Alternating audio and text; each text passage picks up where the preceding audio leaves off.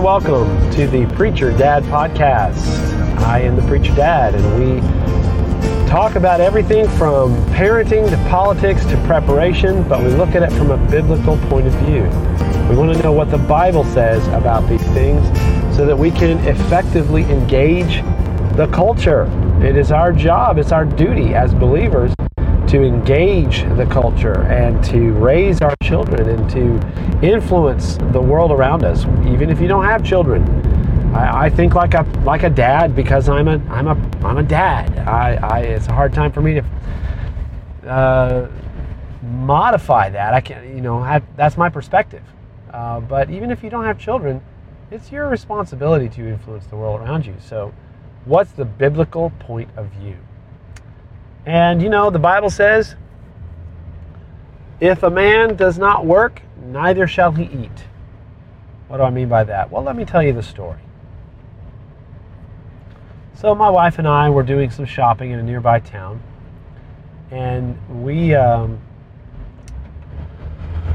we let time get away from us a little bit, and so we wanted to get something to eat before we headed home. Our drive to get home, and so, you know, we don't get a lot of opportunities to go out to eat uh, together. So, we wanted to go to a nice place to sit down, and enjoy a meal. Uh, we had someone to watch our seven children. We had the baby with us, but we had the other seven children were with someone, and we were able to sort of take our time. But it was about 8:30 at night, and we decided to go into a restaurant. I'll leave this restaurant's name out of the story, but um, let's just call this place CB. So we go to sit down at this CB, at a CB restaurant, and uh, we walk in. We walk up to the hostess uh, table, uh, hostess stand, and she says, "I'm sorry, uh, we're closed." I, I, I, look, I looked at my watch, or my phone. It said 8:35. I said, "Well, what time do you close?" And she said, uh, "Well, we close at nine, but the kitchen they're kind of they're kind of closed, and um, you know we we're shorthanded." I said, "But it's not nine o'clock yet. It's not nine o'clock." And she said, "Well, you know we're shorthanded as you can see, so I mean, I'm sorry, y'all." And my wife and I were just a little shocked, but I decided not to put up a stink about it because if I demanded to be set down, well, then all of the staff would resent me and my family. So I imagine there would have been a couple extra loogies in the in the uh, mac and cheese there, maybe. Um, so I decided to just kind of leave it be, and we walked out. I looked at a softball coach and his his softball team. They were just leaving. I thought they were coming in to sit. He said, "No, we just got done." Because you know, I know what the restaurant business is like, and I know that if you're about to seat 20 people, you may have to tell other guests, I'm sorry, we cannot handle any more tonight. But this softball coach told me his team was leaving. They just finished. So that told me that the staff of the restaurant, they were interested in getting out early. They didn't want to keep the equipment up and hot, or the the tea brewed, or the beverage dispenser full of beverage, um, all the way till nine o'clock. They want to start breaking it down early, and if they accept new um, customers to seat, they have to keep the iron hot or the griddle hot, and they have to keep the oven on, and they've got to do all this stuff to make sure that they're prepared for us and they didn't want to, so they convinced the hostess to tell people we were we're closed. I'm sorry. Well, it just really kind of got under my skin. I'll tell you the truth. And um, it, the more I thought about it, the more it irritated me. And really, eventually, I called the manager, and I didn't I didn't raise a stink or holler at all, but I said, you know, this this happened to us the manager didn't realize that was going on. I hope somebody got in good, good big trouble. But the point is that it was indicative of a lot of things in our society. And, you know, there is a labor shortage in our nation. Almost every business is having a hard time finding um, workers. They're having a hard time finding people to work for them. And the reason they're struggling with that is because nobody wants to work. Nobody really wants to work hard for their living. They are used to getting things handed to them. Uh, thank you, Uncle Sam. But it's not just Uncle Sam. In many ways, our society is about being entitled to food and clothing and being entitled to have all these different things.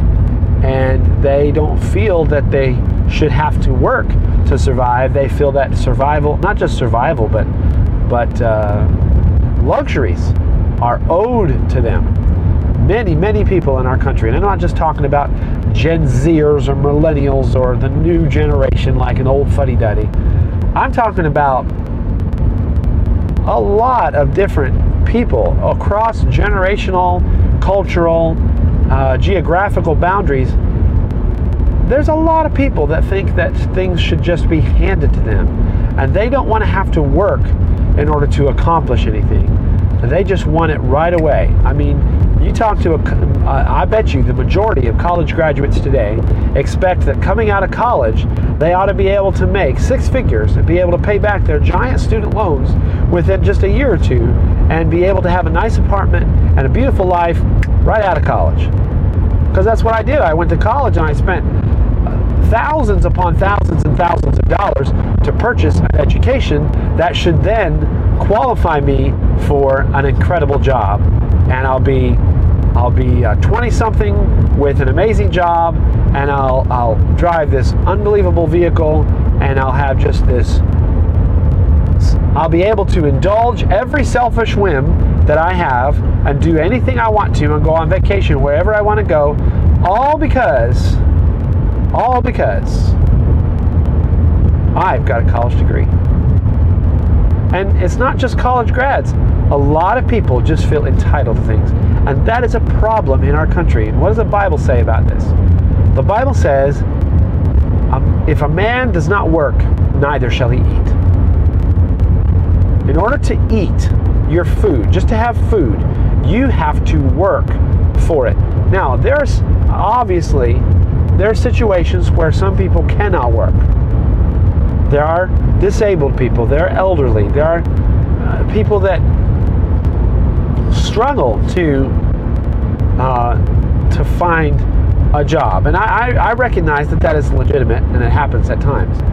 But there is a large chunk of people that don't work just because they don't want to work.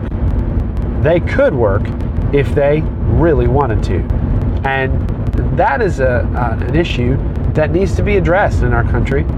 And the Bible says, but the Bible makes a good a good uh, case here that if you don't have a job, you won't eat. You have to have a job if you want to have food on the table.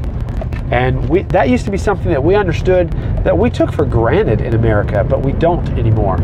It's now something that is uh, considered uh, an, uh, what would you say? It's considered to be a relic of a bygone era in American society that you got to work to put food on the table. And somebody in the family's got to put food on the table. Well, nowadays, you know who's putting food on the table? Uncle Sam. Good old Uncle Sam. The United States federal government and state governments are putting food on our tables. And that's why so many people bow down and worship at the altar of the federal government. And they look to the federal government to fix their problems, whether they are uh, financial problems, social problems, whether they are, are cultural issues, uh, you name it. They're looking to the federal government to be the solution to things.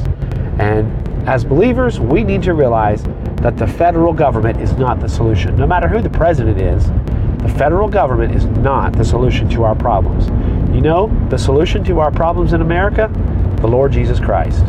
He is the solution. And if we will apply his instruction manual, I think that, you know, if you if you buy a car And uh, if you buy a car, you get an instruction manual with it. And maybe there's sometimes you're not sure, maybe something goes wrong, maybe uh, there's a, a little bit of a hiccup or a problem that happens in your vehicle. Well, you can a lot of times figure out what the problem is. What does that blinking light there mean? I don't know what it means. Well, look at the instruction manual, it'll tell you. And if we would operate our vehicles according to the instruction manual, we would probably have a much better time. The thing would run smoother. And you know, our, our lives, not just our lives, but our nation, um, our families, they all run better when we use the instruction manual and we follow the instructions God has given us in His Word. It's just that simple, but we just kind of just we want to go play golf or we want to watch the latest uh, the latest movie or uh, you know we want to work on our own pet projects or our hobbies or uh, there's any number of different things that get in the way of the Bible. But let me tell you, friends, that is the most important thing that you will do in any single day is to sit down with your Bible. Even if you read for five minutes, even if you meditate for five minutes, just sit and think about the Bible. For 10 minutes, that is the most important thing you will do all day long. Because it will make everything else that happens the rest of the day click. It'll make it work.